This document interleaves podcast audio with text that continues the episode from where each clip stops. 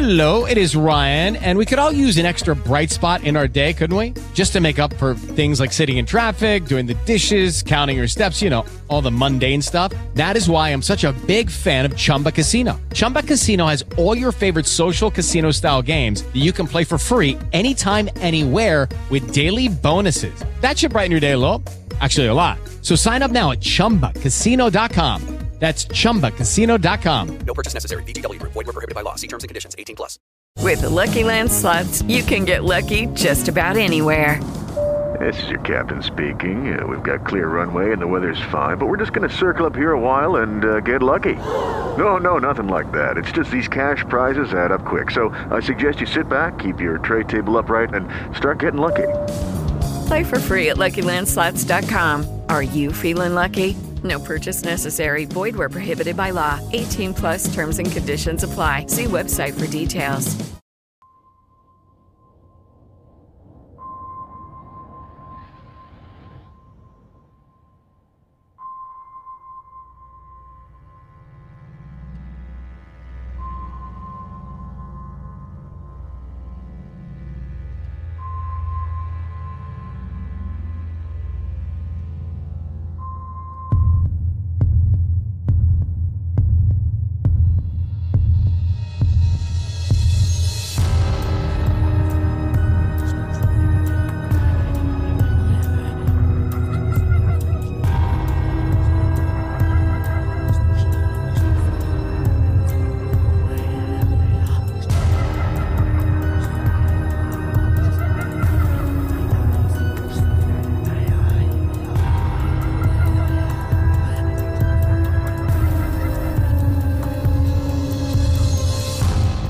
Sedang mendengar podcast dan YouTube Casey Champion.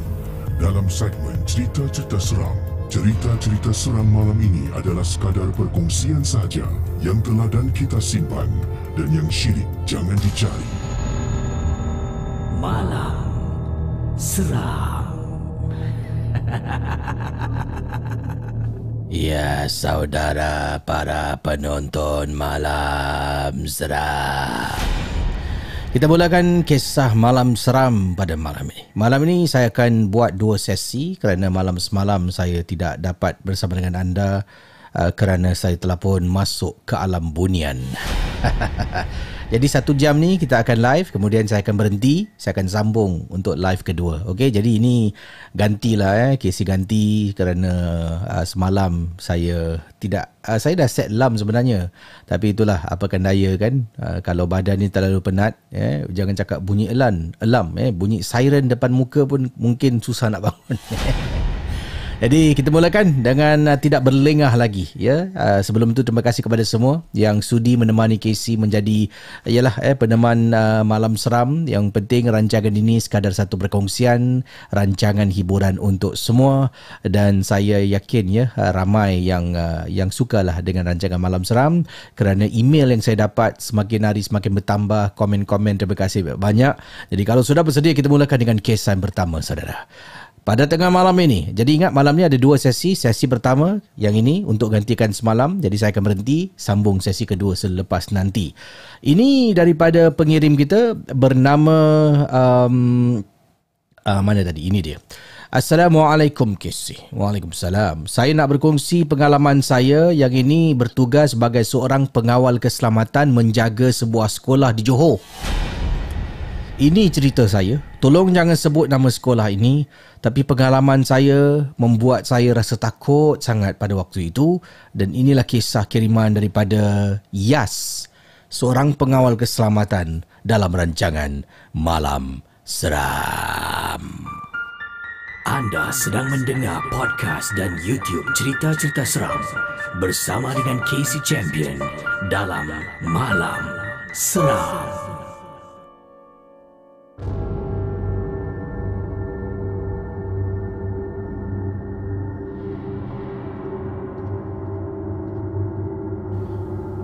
Saya Yas, seorang pengawal keselamatan. Bertugas menjaga sebuah sekolah di Johor. Pengalaman yang saya nak kongsi adalah satu peristiwa yang pasti tidak dapat saya lupakan Casey. Bukan sekali, bukan saya, malah saya dan juga beberapa orang kawan sekerja pernah mengalami perkara yang serupa. Lazimnya dia akan muncul antara pukul 10 malam dan juga pukul 12.30 malam kemudian dia akan hilang dan kemudian akan timbul perkara yang lain. Yang saya maksudkan adalah jelmaan seorang wanita yang akan berlega-lega dekat koridor sekolah yang saya jaga. Nanti dari bawah, bila kita pandang bangunan sekolah yang dah gelap, yang mana sekitaran bangunan sekolah tu memang sunyi sepi ialah bangunan sekolah yang dah ditutup, jadi hanya beroperasi pada waktu pagi. Dan saya akan nampak, kawan saya pernah nampak, nanti akan ada susuk tubuh seorang wanita berlega-lega berjalan dekat koridor di tingkat 2, di tingkat 3. Pertama kali nampak terperanjat. Saya sampaikan gigih kisi cari siapa yang telah pun menceroboh sekolah. Akhirnya setelah saya dinasihatkan oleh kawan sekerja mengatakan yang itu bukan orang, saya terus tak berani kisi. Dia akan berlega-lega dan benda ini sebenarnya dah lama berlaku dekat sekolah ni. Saya masa tu baru saja kisi. Sekarang ni saya dah jadi orang lama pengawal keselamatan di sekolah ini dan dah banyak kali kita kita tukar kita tukar ganti pengawal keselamatan yang bekerja tak sampai sebulan berhenti kerja kerana takut nampak susuk tubuh wanita yang berlega-lega dekat koridor. Itu antara pukul 10 hingga sebelum 12.30 malam. Dan kemudian selepas 12.30 malam sampai subuh Kadang-kadang nanti dekat dalam kelas Dengar ke si bunyi kerusi ditolak Kedemak Kerusi jatuh Meja diserit Kuat bunyi Yelah malam yang sunyi Dengar kerusi jatuh satu kita boleh dengar Ini kan pula Kerusi-kerusi daripada bilik-bilik darjah yang lain yang jatuh. Semua boleh dengar. Gangguan memang teruk Tapi semua tahu Tentang sekolah ni Yang mana ada sejarah-sejarah gangguan. Cuma nasib baiklah dia tidak mengganggu para pelajar sehingga menyebabkan histeria belum lagi terjadi, jauhkanlah Casey. Tapi hanya gangguan penampakan wanita berjalan dekat koridor dan juga gangguan kerusi meja akan dihempas ditolak. Dan untuk pengetahuan Casey, yang hairan nanti bila datang pada waktu pagi, pelajar-pelajar akan memberitahu yang kerusi meja mereka terbalik. Siapa yang terbalikkannya? Pada mulanya pihak sekolah telah melakukan satu ya investigation. Uh, tapi dia tidak beri, um, uh, investigation ini bukan uh, di, dilibatkan pihak polis eh. Uh, sebab kalau dah libatkan pihak polis susah ni. Jadi kata beliau investigation ini dilibatkan hanya pihak sekolah iaitu pengawal keselamatan dan beberapa orang guru in charge. Kita pun mulalah lakukan siasatan uh, tengok apa yang berlaku, siapa yang menceroboh masuk sekolah. Selepas siasatan ini dijalankan selama lebih kurang satu bulan, Casey. Semua duduk dalam meja bundar, duduk ber, berbincang dan akhirnya kita ada kata muktamad. Kata muktamad bukan manusia. Jadi bayangkan Casey, Benda ini dah berlaku dekat sekolah ni dan ramai guru-guru akur tentang gangguan cuma tidak boleh berbuat apa-apa.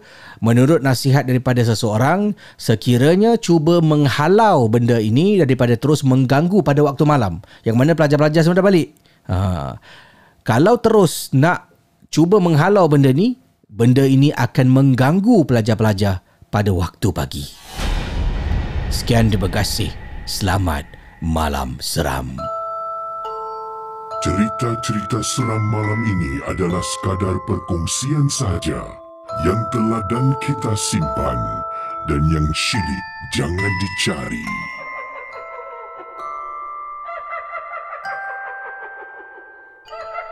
Okey, kepada anda yang baru masuk, terima kasih kerana baru sampai ya, masuk gelanggang. Uh, malam seram malam ini ada dua sesi ya. Uh, seperti yang Casey maklumkan, mungkin ada yang uh, tak tak tahu, saya nak beritahu anda.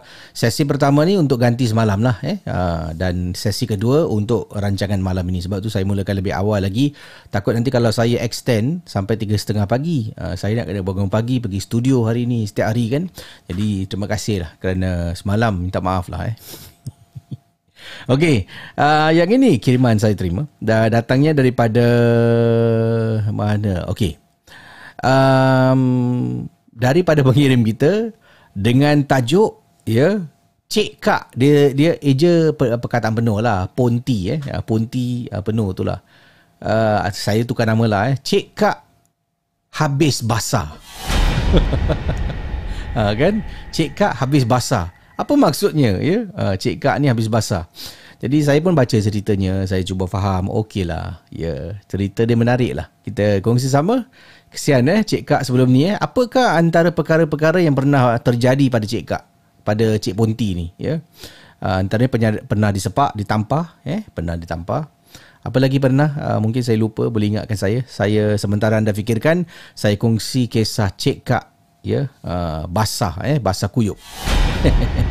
Sampai basah Cik Kak. Jom malam seram.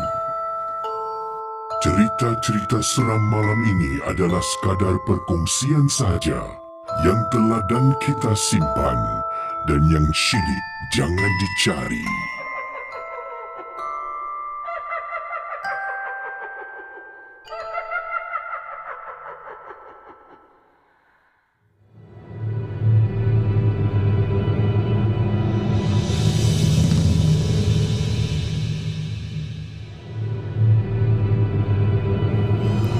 Assalamualaikum kisih Waalaikumsalam warahmatullahi wabarakatuh Nama saya gunakan nama samaran Shima bukan nama sebenar.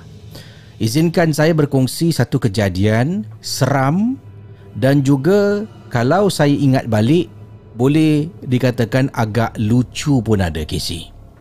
Kisah saya berkenaan dengan penampakan Cik Kak ataupun Cik Punti di sebuah camp di Singapura. Begini pengalaman saya, harap Casey dapat bacakan. Camp yang kami adakan terletak di Pulau Ubin berdekatan dengan tepi pantai. Dekat tepi pantai yang ada di Pulau Ubin ini, uh, ada sebuah tandas Casey. Tandas di Pulau Ubin ini di tepi pantai terletak dekat atas bukit dan tandas ini langsung tidak ada lampu. Kalau pergi pada waktu pagi, dia tidaklah terlalu terang. Ya, tetap gelap. Bayangkan kalau pergi pada waktu malam. Kalau tak bawa lampu suluh, gelap gelita ke si? Tangan depan muka pun susah nak nampak.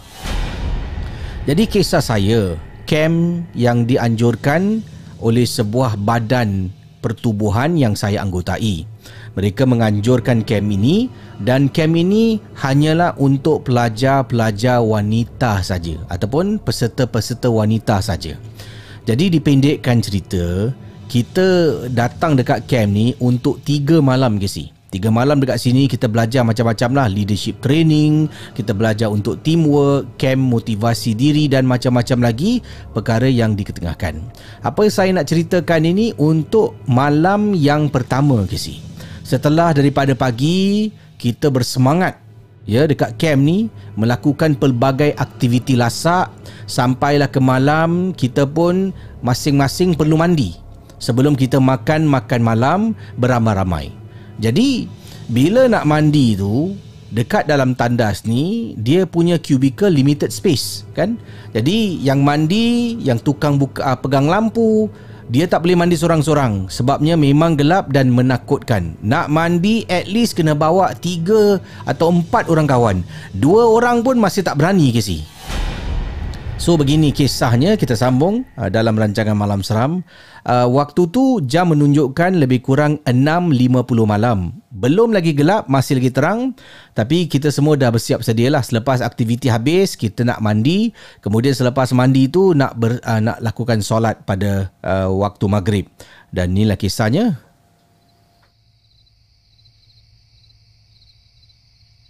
Jadi pada malam tu, saya dengan kumpulan saya iaitu seramai empat orang nak mandi ke si. Kita pun naik ke atas, naik naik tangga untuk ke bukit, pergi ke toilet, gelap dalam toilet sebab matahari itu dah mula turun eh. Uh, jadi buka lampu solo satu persatu masuk toilet untuk mandilah. Jadi apa yang berlaku? Saya masuk toilet kemudian ada empat orang, dua masuk toilet, dua lagi standby dekat luar, pegang lampu solo. Kemudian selepas dua ni mandi, saya pula dengan kawan saya masuk dalam pegang uh, kawan pegang lampu suluh, saya pula dengan kawan saya seorang lagi mandi. Jadi ada dua orang kena pegang lampu suluh, suluh daripada atas. Uh, suluh dari atas tangan terpegang gitu lama ke si. Sebaya dapat mandilah. Masalahnya dua kawan saya dekat dalam tengah mandi, kan? Tengah mandi. Saya ni bila dia tengah mandi, saya pun ada satu idea lah. Idea saya ni adalah kalau pegang gitu, tangan lengur ke si? Jadi saya cakap, eh aku ikatlah benda ni. Uh, saya ada bawa ke si, dipanggil twine. Twine tu saya ikat dekat tepi pintu tu, dekat situ ada tempat cangkuk, saya ikat dan saya on lampu suluh tu, okey lah boleh. Cahaya terang dekat dalam. Saya kata, eh aku mandi kat sebelah eh.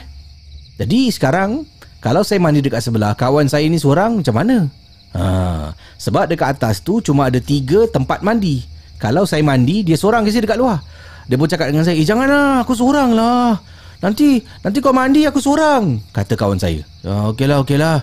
Saya pun diri dekat luar Diri. Dua tengah mandi Mandi mandi mandi, mandi. And then saya pun pergilah dekat toilet sebelah Yang kosong tu lah. Saya pun mulalah letak barang-barang saya dekat dalam kan? Dan saya mula cuci tangan Cuci tangan Cuci muka sikit. Dan tiba-tiba saya dengar bunyi pintu toilet tutup. Ketebum. Tutup pintu toilet. Saya toleh belakang, saya tak nampak ke si kawan saya yang sepatutnya berdiri dekat luar dengan saya yang mana kita akan menunggu giliran kita untuk mandi. Bila saya dengar pintu tutup, saya toleh tak ada orang, terus saya pergi dekat toilet yang sepatutnya saya masuk. Jadi saya pun pergi dekat toilet tu. Kemudian saya katanya di sini nak nak jenguk dekat dalam kan agak tinggi tau. Saya toleh dekat belakang saya nampak ada satu baldi kecil. Baldi itu saya isi air kemudian saya simbah saya simbah air itu dekat dalam toilet yang nombor tiga. Sepatutnya kawan saya dekat dalam tu lah. Simbah kemudian ah masuk toilet. Kata jangan mandi. Nak mandi dengan aku. Marah saya kepada kawan saya Saya pun jenguk dekat atas. Jenguk terus turun Sebabnya tak kuat tangan saya untuk tarik Tarik diri. Jadi bila saya tarik Tengok sekejap Saya nampak dekat dalam tu ada orang. Rambut panjang Kawan saya lah. Kau hajar kau Kata nak mandi sama-sama Sekarang aku mandi seorang pula Kata saya dekat kawan saya. Tiba-tiba dua kawan yang tengah mandi cakap Eh Ma Apa yang kau bising sangat ni? Inilah Shida ni. Tipu aku Tadi aku nak mandi Dia cakap jangan mandi sama-sama Sekarang masuk toilet Shida buka pintu lah. Tung tung tung tung Saya ketuk pintu. Kemudian Shida Casey Eh apa bising-bising? Engkau lah mandi. Dan Shida jalan depan toilet. Apa engkau? Kau Kau Kau pergi mana? Kau Kau pergi mana? Aku keluar tadi kejap. Keluar depan ni kejap. Kenapa? Eh Eh Eh Habis siapa yang aku, aku, aku simbah dekat dalam ni? Kita pun tolak pintu KC Tolak pintu tandas Yang mana tadi saya mati-mati ingatkan Shida dekat dalam. Tolak.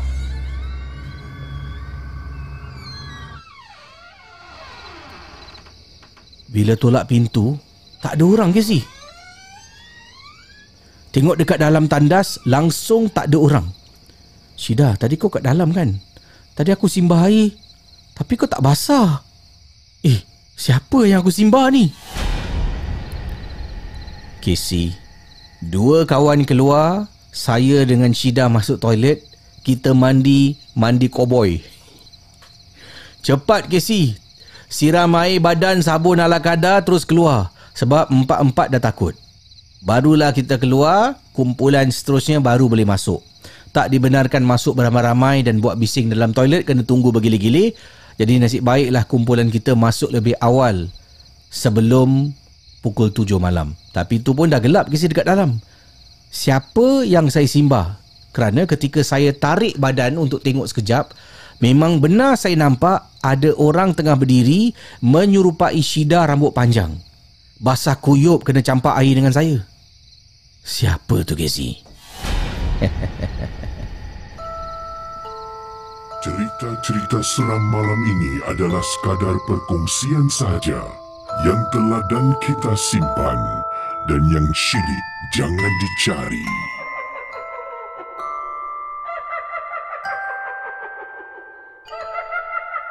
Ah, kesian eh. Cik pun kena, kena simbah air eh. Apa nak buat eh. Ah. Itulah kamu dengan tutup pintu tak usah periksa, tahu sangka buruk kawan masuk eh dengan cepat eh tangan pantas bergerak, uh, bertindak cepat. Isi air simbah, tengok dalam padan muka Syida basah. Uh, padahal Syida keluar sekejap. Kesian cik kak basah je. Tak apalah cik kak, sekali-sekala kan uh, basah ya. Boleh kering eh takut. Okey, pengalaman selanjutnya yang saya nak bacakan yang ini um, daripada pengirim kita. Uh, Okey. Daripada uh, siapa ni? Okey. Assalamualaikum guys. Waalaikumsalam. Nama saya Arman. Uh, saya nak berkongsi pengalaman saya uh, yang tak dapat saya lupakan ketika saya bertugas sebagai seorang pemandu teksi satu ketika dahulu. Saya pemandu teksi part time ke. Saya saya hanya cover pada hujung minggu saja. Itu pun pada waktu malam lah. Ah, saya cover shift seorang dia panggil hirer. Hirer ni adalah pemilik teksi sepenuh masa. Saya pemandu part time. Jadi hujung minggu saya akan gunakan teksi itu untuk carilah duit pendapatan tambahan dan owner ataupun hirer teksi itu boleh rehat pada hujung minggu dan luangkan masa dengan keluarga. Dipendekkan cerita, saya pernah menumpangkan seorang makcik daripada satu kawasan di Singapura untuk pergi ke rumah dia kalau tak silap saya. Dan dalam perjalanan dia naik teksi saya, dia tiba-tiba kisi buat sesuatu yang hingga ke hari ini saya ingat sampai bila-bila.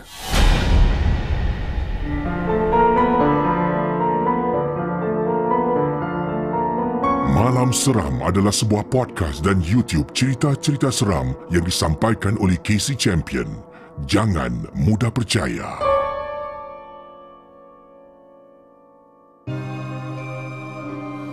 Malam tu saya mendapat seorang penumpang makcik yang boleh dikatakan sudah lanjut usianya. Ialah Casey. Saya pun berhenti, makcik tu naik teksi saya dan mengarahkan saya untuk pergi ke rumahnya yang mana saya lupa di mana dia tinggal. Sebab dah lama Casey perkara ini berlaku. Dalam perjalanan, makcik ni pun berbual berborak-borak dengan saya. Dia tanya, dah berapa lama bawa teksi? Saya pun cakap, oh saya bawa teksi tak lama juga. Uh, dalam setahun lebih dua lah. Oh, baru jugalah ni eh. Uh, tapi saya ni sebagai part time aja, relief driver. Oh, relief driver. Uh, kerja sepenuh masa apa? Dia tanya. Uh, saya ada kerja lain lah. Uh, kerja dekat, uh, apa ni, kerja dekat kawasan kapal terbang. Kata saya kepada makcik tu. Oh, kapal terbang. Kemudian bila sampai dekat lampu trafik, teksi berhenti sebab lampu merah. Jadi makcik tu cakap, eh sini bawa tangan kau sini. Ha? Tangan, tangan kau kasih aku sini. Saya macam, eh kenapa makcik ni pelik sangat ni minta tangan? Saya pun nak, nak macam nak tak nak ni. Sini. Aku ni dah macam mak engkau lah, sini. Saya pun dulu tangan, dia pegang tangan saya. Dia pegang-pegang, tiba-tiba dia cakap, Engkau ni ada masalah keluarga. Saya terus dalam hati nak cakap, nak mengaku. Uh, semua orang ada masalah keluarga, cik. Makcik dia ketawa. Dia kata, aku tahu semua orang ada masalah keluarga. Masalah keluarga engkau ni lebih tepat lagi dengan isteri kau. Huh. Dari situ terus saya macam, okey, macam mana makcik ni tahu dengan pegang tangan ni? Kan? Kemudian saya tetap tak nak mengaku kisi. Saya kata, semua orang ada masalah keluarga dengan isteri. Isteri kau minta cerai kan? Saya terdiam. Casey, memang benar. Waktu tu, saya ingat isteri saya dalam proses nak minta saya berpisah dengan dia. Tak naklah saya beritahu atas sebab apa. Jangan takut. Bukan kerana saya ni ada perempuan lain ke tidak. Tapi adalah sebab-sebab peribadi yang saya tak nak mengaibkan sesiapa. Pada waktu tu, makcik tu macam dah tahu. Eh, kali pertama dia cakap ada masalah keluarga. Saya kata semua orang ada masalah keluarga. Masalah dengan isteri? Ah, semua orang ada masalah dengan isteri. Isteri kau minta cerai. On that part, saya terkesima Casey. Dalam hati saya macam mana makcik ni tahu? Lampu pun bertukar hijau, saya drive. Kemudian makcik ni cakap, Tak apa, jangan takut. Aku ni tahu. Dengan pegang tangan kau, aku tengok tangan kau, aku dah tahu masalah kau. Kata makcik ni. Engkau ni bawa taksi part time ni pun nak luangkan masa supaya engkau tidak banyak termenung kan? Which is true Casey. Sebenarnya saya ambil part time ni pun bukan saya nak cari duit lebih. Bukan Casey. Part time ni pun nak occupy saya punya diri supaya saya tidaklah duduk kesorangan termenung terfikir tentang isteri yang nak berpisah dengan saya. Saya diam. Makcik ni cakap, cakap, cakap, cakap. Setiap kali dia cakap, saya rasa macam betul lah. Eh, makcik ni macam mak aku pula. Hampir semua dia tahu. Saya drive lagi, drive.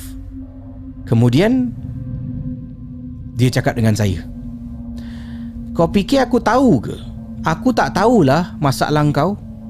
Aku tak tahu. Baru saya bertanya. Tapi macam mana makcik tahu kalau makcik tak tahu? aku tak tahu. Aku tak tahu. Yelah. Macam mana makcik tahu kalau makcik tak tahu? Ha. Bagus kau tanya. Ni sebelah aku ni. Dia yang cakap dekat aku pasal kau. Dia yang beritahu aku pasal kau. Saya pun tengok dekat dekat cermin pandang belakang. Sampai sempat saya toleh lagi Eh Makcik ni seorang Kau nak tengok apa Kau tak boleh nampak dia lah. Kau tak boleh nampak. Dia yang bisik dekat telinga aku. Apa yang terjadi pada engkau? Ha. Ginilah. Kalau kau nak hidup tenang Kau nak hidup bahagia Walaupun isteri kau minta cerai Aku boleh tolong. Isteri kau akan merangkak balik dekat engkau. Ha. Lelaki ni nak kena kuat. Tak boleh lemah-lemah. Kata makcik tu dekat saya. Eh? Ha. Kau dah tahu aku tinggal mana kan? Ni, blok ni. Dah sampai ke si? Ha, blok ni. Rumah aku tingkat tiga. Betul-betul tepi tangga. Ya? Yeah? Naik pada tangga depan ni. Ha, sini boleh berhenti, sini berhenti. Berhenti. Ha, tangga ni naik tingkat tiga eh. Tepi tangga. Kau cari aku. Ya? Kemudian makcik ni turun, makcik ni jalan. Saya masih duduk ke sih? Duduk, saya masih fikir, fikir, fikir. Dalam 10 minit, eh, mak makcik ni tak bayar.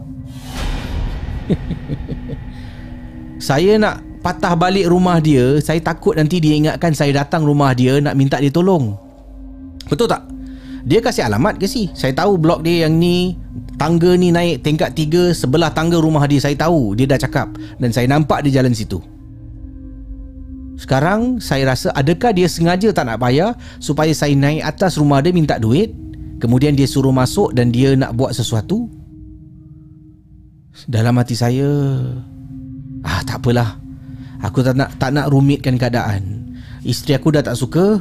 Ini semua takdir Allah InsyaAllah aku jumpa jodoh yang lain. Dan Alhamdulillah Saya dah pun berkahwin buat kali kedua Casey Sekarang ini saya mempunyai tiga orang anak. Isteri yang pertama tak ada cahaya mata Sebab baru enam bulan kahwin minta cerai. Allah maha mengetahui. Kadang-kadang kita diuji Allah nak tengok kekuatan kita. Sekian terima kasih. Selamat malam seram anda sedang mendengar podcast dan YouTube cerita-cerita seram bersama dengan Casey Champion dalam Malam Seram. Oh makcik eh? Smooth eh? Dia punya masuk smooth eh? Ah, Dahsyat makcik. Dia Oh aku tahu kau ni gini Sampai tu. Eh, Orang tu macam terfikir Tutup pintu jalan kan? Ah, Tapi Adakah mungkin Makcik ni benar-benar tak nak bayar duit teksi Ataupun itu salah satu cara Seperti yang dikirimkan oleh pengirim kita Salah satu cara Untuk pengirim ni Naik ke rumah dia Sebab Makcik ni kemungkinan tahu yang uh, untuk pemandu teksi ni pergi ke rumah dia untuk minta bantuan ya dia punya mungkin peluang dia agak tipis ya. Jadi makcik ni sengaja tak nak bayar supaya dia naik atas Ah, kau sampai rumah aku. Cepat betul eh. Aku taklah sangka kau nak datang sekarang. Eh, contohlah eh. Ah, masuk, masuk, masuk, masuk. Ni aku tolong kau ni. Ah, makcik, tak apa, tak apa. Aku akan bayar semua. Jangan takut. Ah. Jadi saya nak tanya anda lah. Eh, pada pendapat pandangan anda. Adakah makcik tu tak nak bayar kerana nak menipu? Ataupun kerana dia nak tarik pemandu ni untuk naik ke rumah dia? A atau B? A, nak menipu. B, sebab dia nak pemandu ni pergi ke rumah dia. Bagaimana? Hello, it is Ryan, and we could all use an extra bright spot in our day, couldn't we? Just to make up for things like sitting in traffic, doing the dishes, counting your steps, you know, all the mundane stuff. That is why I'm such a big fan of Chumba Casino. Chumba Casino has all your favorite social casino style games that you can play for free anytime, anywhere with daily bonuses. That should brighten your day a little. Actually, a lot. So sign up now at chumbacasino.com. That's chumbacasino.com. No purchase necessary. Group. Void were prohibited by law. See terms and conditions. 18 plus. Hello, it is Ryan, and I was on a flight the other day playing one of my favorite social spin slot games on chumbacasino.com. I looked over the person sitting next to me, and you know what they were doing? They were also playing Chumba Casino. Coincidence? I think not. Everybody's loving having fun with it. Chumba Casino is home to hundreds of casino style games that you can play for free anytime, anywhere, even at 30,000 feet. So sign up now at chumbacasino.com to claim your free welcome bonus. That's chumbacasino.com and live the Chumba life. No purchase necessary. VGW Group. Void were prohibited by law. See terms and conditions. 18 plus. Menarik kisah ni. Sama-sama kita fikirkan. Malam Seram. Cerita-cerita seram malam ini adalah sekadar perkongsian sahaja yang teladan kita simpan dan yang syilid jangan dicari.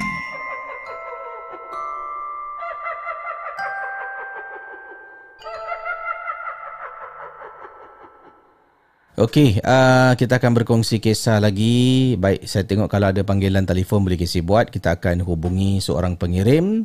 Yang ini uh, daripada pengirim kita yang nak berkongsi. Silakan kalau anda ada pengalaman eh, pengalaman yang nak ingin disampaikan, anda boleh kirimkan WhatsApp kepada Casey ke talian berikut ini. 81310287 kirimkan voice note lah. Casey saya ada uh, rakaman voice note anda hantarkan. Uh, tidak melebihi 4 minit lah eh kisah anda tu. Uh, dan hantarkan ke uh, plus 65 81310287 ataupun boleh WhatsApp Casey Casey tolong call saya sekarang. Saya ada cerita tentang jelaskan sikit eh sedikit lah uh, uh, kisah anda tentang apa. Dan ramai sini kalau saya tanya tentang makcik tadi tu, ada yang kata ramai kata B eh. Saya pun rasa B jugalah. Ya. Makcik tu sengaja sebab dia, dia datang rumahku. Eh kalau kau nak kau datang rumahku, aku nak tolong kau ni. Ha, aku nak tolong kau. Isteri kau akan datang merangkak dekat kau. Ha, jadi dia tahu kemungkinan pemandu teksi ni, ya pengirim kita ni tak nak naik atas lah kan. Jadi apa dia buat? Ha, dia tak bayar. Ha, jadi kalau orang lama tak bayar, aku pun tak pernah drive. Dan nasib baiklah eh teman kita ni dia boleh berfikir sikit dia kata, ini kalau aku naik atas ni dia memang expecting aku untuk datang ni. Eh, ah sudahlah tak payah minta lah. Dia terus drive eh. Hmm. Ada kata eh, KC, pilihan C. Makcik tu mungkin ya husnuzon eh, terlupa nak bayar. Main eh. Ya betul. Husnuzon eh. Ayolah. Okey. Um, kita berkongsi kisah dalam rancangan Malam Seram uh, dan saya nak hubungi pengirim kita. Uh, yang ini katanya call please. Call saya KC please please. Okey, kita call lah pemanggil kita nak berkongsi kisah apa ni. Jom.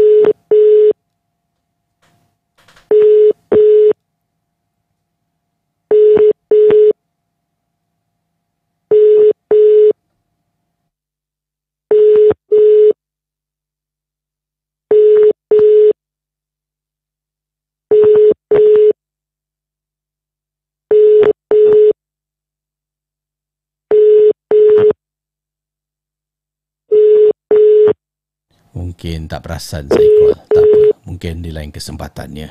Okey, uh, terima kasih kepada yang sedang menonton. Saya sambung kisah berikut ini. Uh, pengalaman daripada pengirim kita dengan tajuk cerita... Uh, eh? Saya tak bedik eh. Uh, cerita ni sama juga eh. Okey, ya, tadi cerita Simbah eh, Cik uh, apa ni kata Cik Ponti basah eh. Basah di simbah air. Yang ini disimbah air dan dikacau oleh Cik Pon. Hari ni banyak eh Cik Pon kena simbah air eh. Jom kita sambung kiriman daripada siapa uh, dalam rancangan Malam Seram dengan tajuk Disimbah air dan dikacau diganggu lah eh, oleh Cik Pon.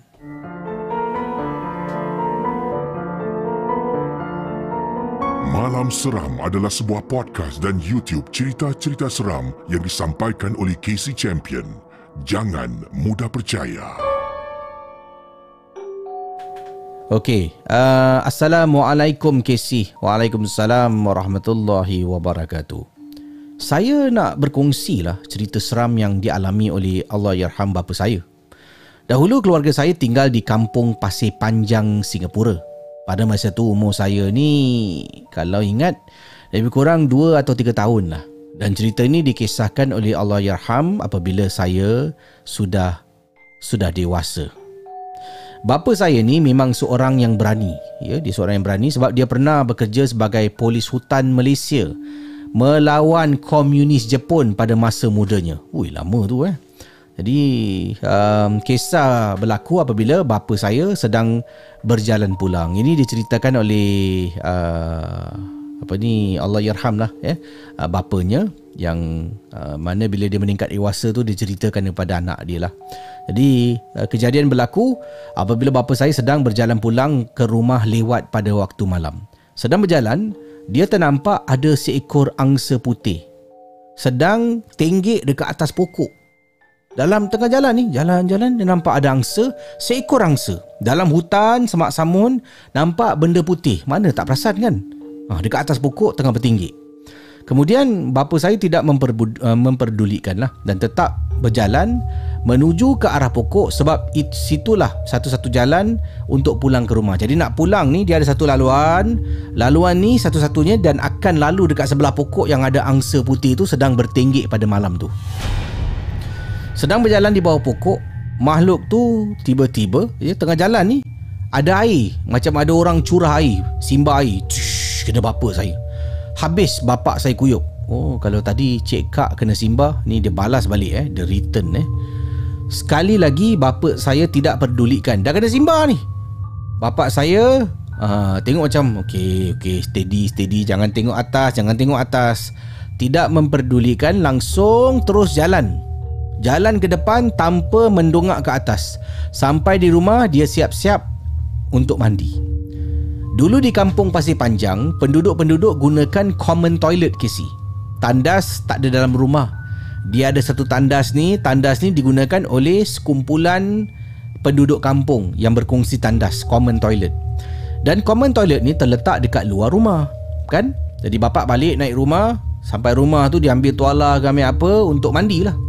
Oleh kerana penduduk-penduduk kampung kerap dikacau oleh Cik Pon, mereka meletakkan beberapa paku dekat dalam toilet. Jadi masuk toilet nanti nampak paku-paku panjang diletak kat atas tu. Bila nampak toilet uh, paku tu dekat toilet mesti rasa meremang sebab akan teringat tengah mandi nanti dengar bunyi mengilai, dengar bunyi burung hantu.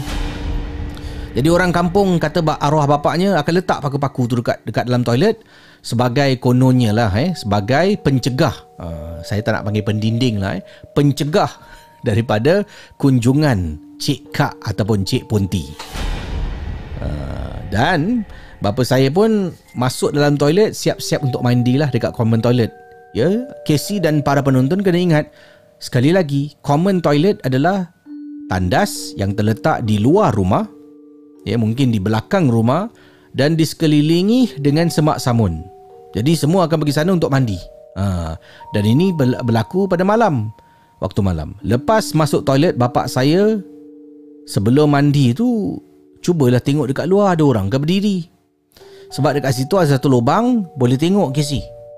Ha, dan dia ternampak ada susuk tubuh sedang berdiri dekat luar. Dia nampak tubuh dulu. Jadi oleh kerana lubang tu terlalu, terlalu kecil, dia kena gerakkan mata sikit ke kiri, sikit ke kanan to get that angle untuk pastikan siapa yang ada dekat luar toilet. Dia cuma tengok, ternampak, eh ada orang. Tengok siapa ni? Dia tengok sini, tengok sini, tiba-tiba makin lama dia tengok, makin dia perasan, eh boleh nampak rambut panjang. Ah, dekat luar toilet panjang. Bapa saya apa lagi? Dengan segera menggunakan paku yang orang kampung tinggalkan dalam toilet tu kan uh, dan bapa saya pun pegang paku tu. Dalam keadaan mungkin ketakutan. Dengan cepat ambil paku jadi apa lagi? Nak kenakan dekat cik pon lah. Konon nak tunjuk ni. Dah lah penat. Balik kerja nak mandi. Ternampak sesuatu dia tak indahkan. Kemudian ada orang simbah air. Jadi sebelum sempat bapak saya buka pintu Bapak saya tengok lagi dekat lubang tu. Tengok, tengok. Eh, eh. Sampaikan dia buka pintu. Sebab tengok kat lubang dah tak nampak dah. Dia buka pintu. Cik Kak tu dah gaib. Dah gaib. Tadi nampak ni. Panjang rambut. Buka pintu. Dah tak ada kisi. Sekian terima kasih. Kiriman daripada Su Untuk Malam Seram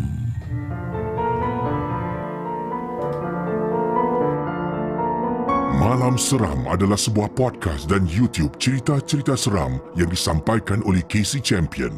Jangan mudah percaya.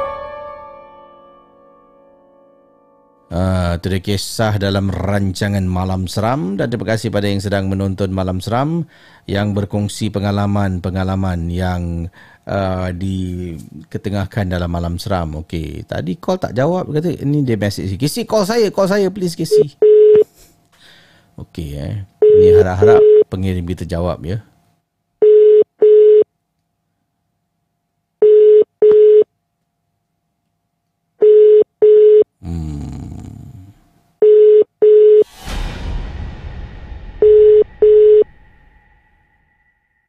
Okey, uh, saya rasa tak jawab lah panggilan. Tak apa, kita akan terus uh, berkongsi pengalaman selanjutnya. Baik, dua kali saya call lah, nombor sama eh. Uh, mula dia suruh call, saya call. Second time saya call lagi, tak jawab. Uh, tak apalah. Um, mungkin dia ajak bergurau agaknya. Uh, dan kita kongsi kisah selanjutnya dalam rancangan Malam Seram. Uh, ini datang daripada... Um, okay, sebelum tu, kisah daripada Su tadi tentang ayah mandi common toilet. Uh, kan common toilet ayahnya mandi. Ada paku dah siap standby dekat dalam eh. tu weapon lah kira eh kalau ada zombie attack eh. Uh, semua dah siap. Okey, uh, terima kasih banyak pada yang sudi uh, mendengar dan uh, juga menonton Malam Seram. Uh, ini adalah rancangan tambahan untuk semalam yang mana saya tidak dapat bersama dengan anda ya. Jadi malam ni kita akan uh, saya akan baca mungkin satu dua kisah sebelum saya berehat dan akan sambung dengan malam seram untuk malam ini. Okey. Yang ini uh, daripada uh, mana tadi ya eh? Hmm, ah, okey. Tajuk dia adalah okey. Assalamualaikum Casey. Waalaikumsalam. Nama saya Hajah Halijah. Casey boleh panggil saya Kak Lijah. Okey Kak Lijah ya. Jadi Hajah Halijah aka Kak Lijah berkongsi pengalaman uh, dengan cerita Nantilah saya tak nak cakap sebab cakap nanti awak dah boleh terbayangkan ya. Jom malam seram. Cerita-cerita seram malam ini adalah sekadar perkongsian saja yang telah dan kita simpan dan yang syilid jangan dicari.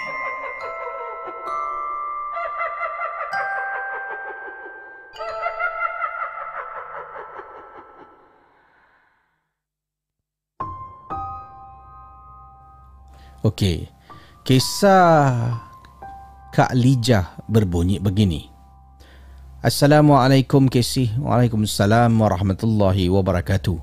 Saya nak berkongsi pengalaman saya. Saya menetap di Damansara di sebuah kondominium dekat Damansara dan pengalaman saya ketika kami baru berpindah. Waktu tu Casey masih lagi honeymoon period. Ha, baru kahwin lah. Dan pindah dekat rumah di Damansara dengan suami. Suami Kak Lijah ni, beliau adalah seorang peniaga. Jadi, waktu dia meniaga tu, selalunya kakak dekat rumah. Tolong uruskan rumah untuk buat kerja-kerja rumah. Hanya selepas beberapa bulan berumah tangga baru Kak Lija ikut suami keluar untuk meniaga bersama. Jadi pada waktu tu kita ni baru pindah dekat rumah Damansara. Sebelum ni duduk dekat sebuah rumah sewa. Tak lama pun hanya dua bulan kan? Ha, hanya dua bulan duduk rumah sewa kemudian suami beli rumah di sebuah kondominium di Damansara. Duduk dekat kondominium ni ya uh, Kak Lijah cakap dekat suami Bang tak nak ke panggil orang datang baca-baca dalam rumah ni? Uh, Panggil orang semahkan rumah ni ke bersihkan rumah ni Suami Kak Lijah pada waktu itu cuma mengatakan ah, nanti abang usahakan. Nanti abang usahakan. Daripada hari pertama Kisi kita masuk rumah tu Nanti tanya lagi nanti abang usahakan? Nanti abang usahakan? Jadi Kak Lijah ni pula jenis yang tak suka sangat ya, Tanya dan marah. Jadi Kak Lijah cuma tanya lagi lah Nanti lat uh, dalam seminggu tanya lagi nanti abang usahakan. Sampailah kita duduk situ nak dekat beberapa bulan ke si nanti abang usahakan dalam proses yang kakak tanya berkali-kali tu sebenarnya kakak dah kena ganggu ke si? Kakak dah kena ganggu teruk dah. Kata orang Cina kau-kau. Kena ganggu dalam rumah. Suami ni meniaga. Meniaga dan dia akan balik rumah lazimnya sampai rumah nak dekat pukul 1 pagi ke si. Sebabnya selepas berniaga dia simpan barang, dia bersihkan tempat, dia hantar barang dekat store, kemudian dia baru pulang ke rumah. Dan dia mula meniaga pun selalunya dia mula meniaga lewat lah. Dia akan meniaga pada pukul 6 petang all the way sampai pukul 1 pagi baru dia sampai rumah. Jadi waktu siang hari tu ah, ada kalanya dia akan sibuk lah untuk pergi beli barang-barang untuk perniagaan dia pada waktu malam. Jadi kakak seorang dekat rumah lazimnya memang seorang bila suami meniaga duduk dekat rumah beberapa kali kakak pernah sumpah kesi. Tengah duduk dekat ruang tamu eh. Okey ni seram eh. Ya saya kasih feel sikit saudara. Ya. Uh, mana saya punya ni? Okey. Gini. Kakak tengah duduk dekat ruang tamu menonton televisyen dalam pukul 10 malam tengah duduk tengok TV kan tengok-tengok tiba-tiba kakak perasan macam ada benda dekat tepi lalu. Kakak toleh, oi meremang lu rumah. Kakak toleh mula mula tak nampak apa-apa ke si. Kakak diam. Tiba-tiba dekat TV tu kalau TV tu dia gelap sekejap dia jadi macam cermin reflection sebab TV kakak dulu bukan TV macam sekarang flat screen TV dulu TV S-box je si ha, TV yang besar dan tebal TV jenis macam tu kalau kita tutup dia blank screen dia jadi cermin boleh tengok muka jadi bila TV tu dia tukar kepada episod ke tukar pada iklan kadang-kadang dia blank sekejap dan kakak nampak refleksi dekat belakang kakak ada orang perempuan tengah merangkak.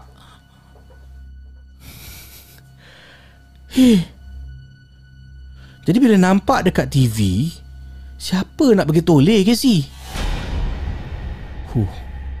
Masuk. Dan Casey. Kakak diam. Cuba tak nak fikirkan bukan-bukan. Kemudian Saudara para penonton Kata Kak Lijah Waktu tu Kakak dalam hati cakap Kalaulah suami ada dekat rumah. Tapi hakikatnya suami bekerja. Oleh kerana Kakak setiap malam kena ganggu Casey Nanti na- nampak dia merangkak bukan sekali ya, Dah banyak kali ya. Tanya suami Nanti abang usahakan Nanti abang usahakan Maka itulah Kakak cakap dekat suami Selepas ber- berbulan eh Cakap bang Kalau malam abang meniaga Saya ikut abang boleh tak? Dari situlah bermulanya kakak ikut suami meniaga sampai ke hari ini. Kalau tak memang kakak tak nak ikut si. Balik lewat malam kakak ni jenis yang tidur lebih awal daripada 12.30 malam. Jadi terpaksalah. Suami cakap nanti usahakan, nanti usahakan. Sampailah benda tu dah tak ada lagi dalam rumah, tiba-tiba dia lenyap. Kemungkinan agaknya waktu malam rumah tu kosong. Mungkin dia bermaharaja lela. Kakak dengan suami balik, dah terlalu penat, mandi, tidur sampailah waktu subuh. Wallahualam. Kepada sang suami, anak-anak muda yang nak jadi suami kepada anak-anak gadis orang. Ingatlah, bila dah berjanji nak menjaganya tu, jagalah dengan betul. Jangan setakat manis di bibir. Kalau isteri minta tolong, tolonglah. Jangan yakan aja tapi tak buat apa-apa. Ya? Cerita-cerita seram malam ini adalah sekadar perkongsian sahaja yang teladan kita simpan dan yang syilid jangan dicari. Okey, saudara. Oh. Nasihat yang tajam daripada Kak Lija. Patutlah eh. Uh, patutlah Kak Lija uh, katanya uh, mula-mula tak ikut suami berniaga eh. Uh, kan? Selepas tu baru ikut suami berniaga. Yelah suruh suami bang Nanti panggil abang eh uh, Orang datang baca-baca doa sikit rumah Nanti abang usahakan Nanti abang usahakan eh? Usahalah sangat. Uh, Okey jom kita call seorang pemanggil di ujung talian. Uh, Yang ini. Kisah menjaga Mayat anak majikan. Huh? Assalamualaikum Abang Casey Boleh call saya? Saya ada cerita menjaga mayat Anak majikan Oh Eh nom- Nombor dia dekat mana ni Ni bukan Hello selamat Hello. malam seram Ya yeah, hello siapa ber- Assalamualaikum. Waalaikumsalam Siapa bercakap ni Ini dengan Dewi Dewi Dewi panggilannya dari mana Dewi dari Hong Kong. Oh patutlah nombor dia lain eh. Hong Kong eh jauh eh. Dan Dewi Dewi kata dalam cerita Dewi, Dewi pernah menjaga mayat anak majikan. Ha, jadi apa yang berlaku tu? Boleh kongsi silakan Dewi. silakan. Ya, ini sebenarnya bukan saya yang menjaga, tapi teman saya. Hmm, apa yang berlaku tu? Begini, enam bulan yang lalu saya punya teman orang Hong Kong, Okey. uh, pasang suami istri, Hmm. dan mereka kenal di jalan lalu menyuruh saya untuk mencari pembantu kalau saya ada kenal pembantu yang baik. Hmm. kan kalau gaji di Hong Kong itu rata 4.600 dolar Hong Kong dolar Hmm. dan dia menawarkan gaji 45.000 dolar Hong Kong. Oh okey. Hmm. Jadi jadi saya tanya memang kerjanya apa kok gajinya tinggi? Hmm. Ya. Hanya dikasih lihat menjaga anak saya tapi mereka tidak mengatakan bahwa anak mereka itu sudah meninggal. Oh, jadi dia kata pada kamu, eh aku mau cari pembantu lah. Gajinya uh, agak tinggi, lumayan ya. Uh, kerjanya jaga anak aku aja. Tapi dia tidak beritahu jaga anaknya yang sudah mati. Iya, Oh. Jadi hanya um, menyuruh saya untuk mencari pembantu yang mau kerja dengan saya Mm-mm. dan saya akan menggaji dia dengan gaji yang sangat tinggi. Lalu disebutkan gaji 45 ribu dolar. Uh, ini Jadi di Hong Kong saya- ya? Di Hong Kong ya? Iya, Mm-mm. di Hong Kong. Mm. Itu kan enam bulan yang lalu. Mm-mm. Jadi saya ada teman, terus saya kenalkan dengan majikan. Mm.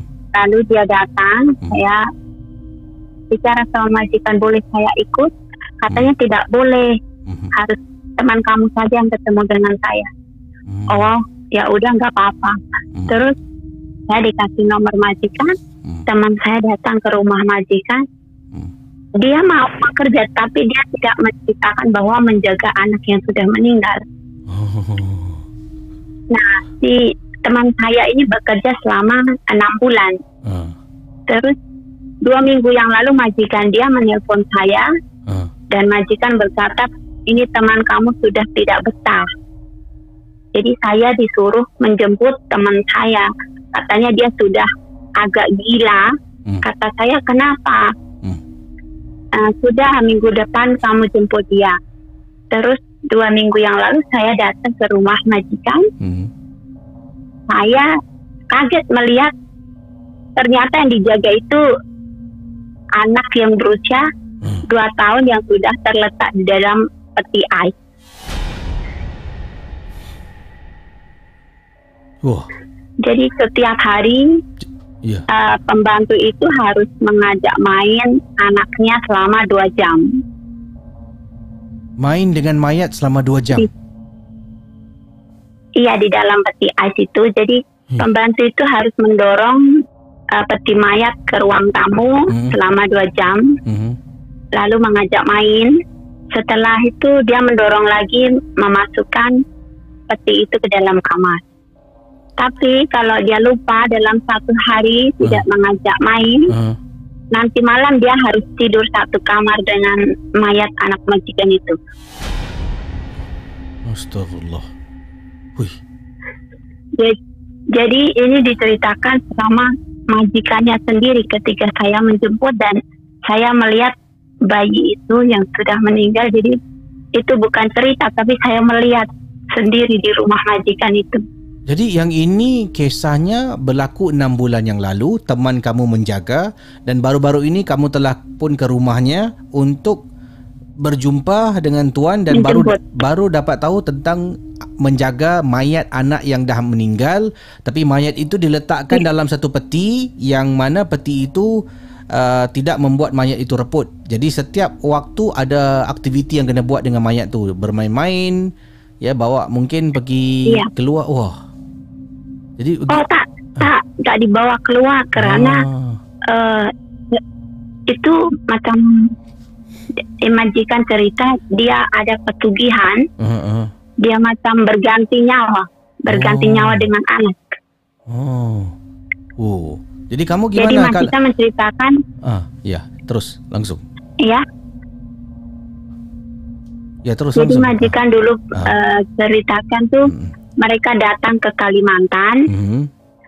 lalu mereka berkata kalau mereka pengen cepat kaya dan mereka bilang bagaimana kalau bertukar nyawa dengan anak anda?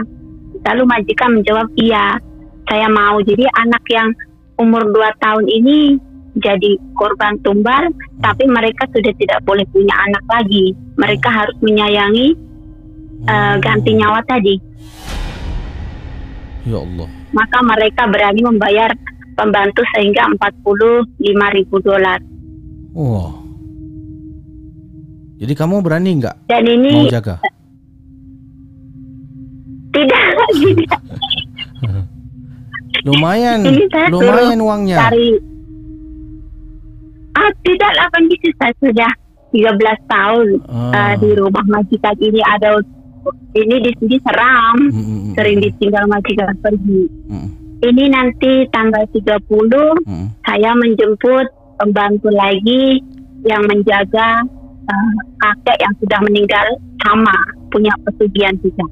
Jadi Sama. mereka ini tidak berani mengambil pembantu di agensi karena mereka takut dilaporkan ke polisi. Ah, jadi yang ini mereka dapatkan pembantu uh, secara daripada pintu belakang gitulah.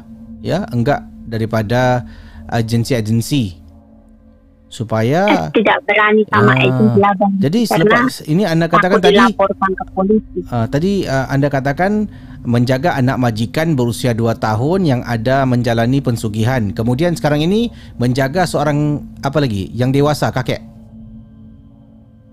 Iya seorang kakek nanti tanggal 30 Hmm. saya menjemput dia karena majikan menyuruh saya menjemput dia. Dulu saya juga yang mencarikan pembantu buat majikan itu.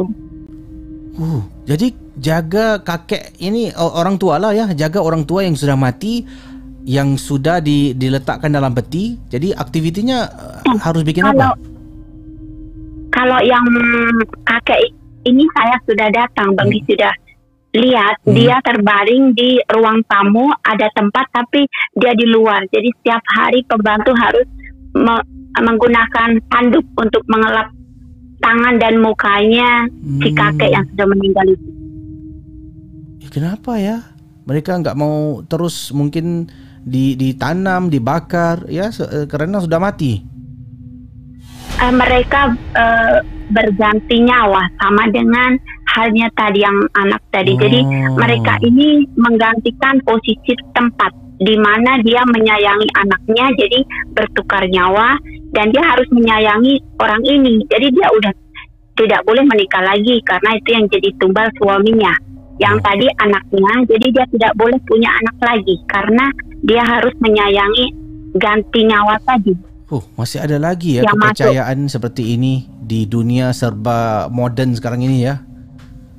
Waduh, Iyalah bagi saya pun mereka itu kalau sering ngasih mau ngasih uang saya tapi saya tidak mau karena saya hanya bantu saja ke sana. Iya. Seringkali saya carikan pembantu untuk mengajikan tapi Hmm. mereka kalau udah ketemu sudah saya sudah tidak ikut campur lagi. Jadi saya tidak pernah mengambil uang dari Hmm. majikan-majikan yang minta tolong itu. Ya, kamu hanya cuma satukan kalau ada kenalan yang ingin bekerja lah. Ya, hati-hati ya kamu. Ya kalau cocok. Ya, hati-hati. Ya begitu. supaya tidak ya tidak uh, ter, Ya, ter- kasih, terlibat Bang sama Gina. ya. Okey, makasih. Selamat malam seram. Assalamualaikum. Waalaikumsalam. Anda sedang mendengar podcast dan YouTube cerita-cerita seram bersama dengan Casey Champion dalam Malam Seram. Ah, orang dengar tak tadi? Jaga mayat, bro. Mayat budak kecil okeylah eh. Seram jugalah mayat eh. Mayat orang tua baring kat atas katil. Setiap waktu ada ada waktu-waktu kena lap, lap muka tapi orang dah meninggal ni. Tak boleh. Kas, kasihlah aku RM50,000 pun tak nak lah eh. Eh, seram eh. Ah, dia tengah tidur malam-malam. Ya. Lupa ke nak lap saya? Malam seram. Terima kasih. Jumpa lagi. Uh, ini sesi yang pertama. Saya akan stop. Kita jumpa sesi yang kedua. Okay? Selamat malam seram. Bye-bye. Cerita-cerita seram malam ini adalah sekadar perkongsian sahaja yang teladan kita simpan dan yang syilid jangan dicari.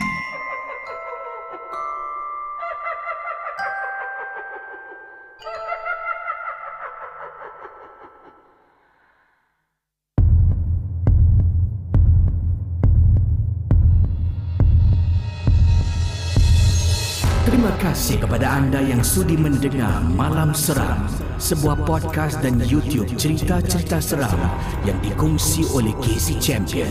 Kita jumpa di lain episod.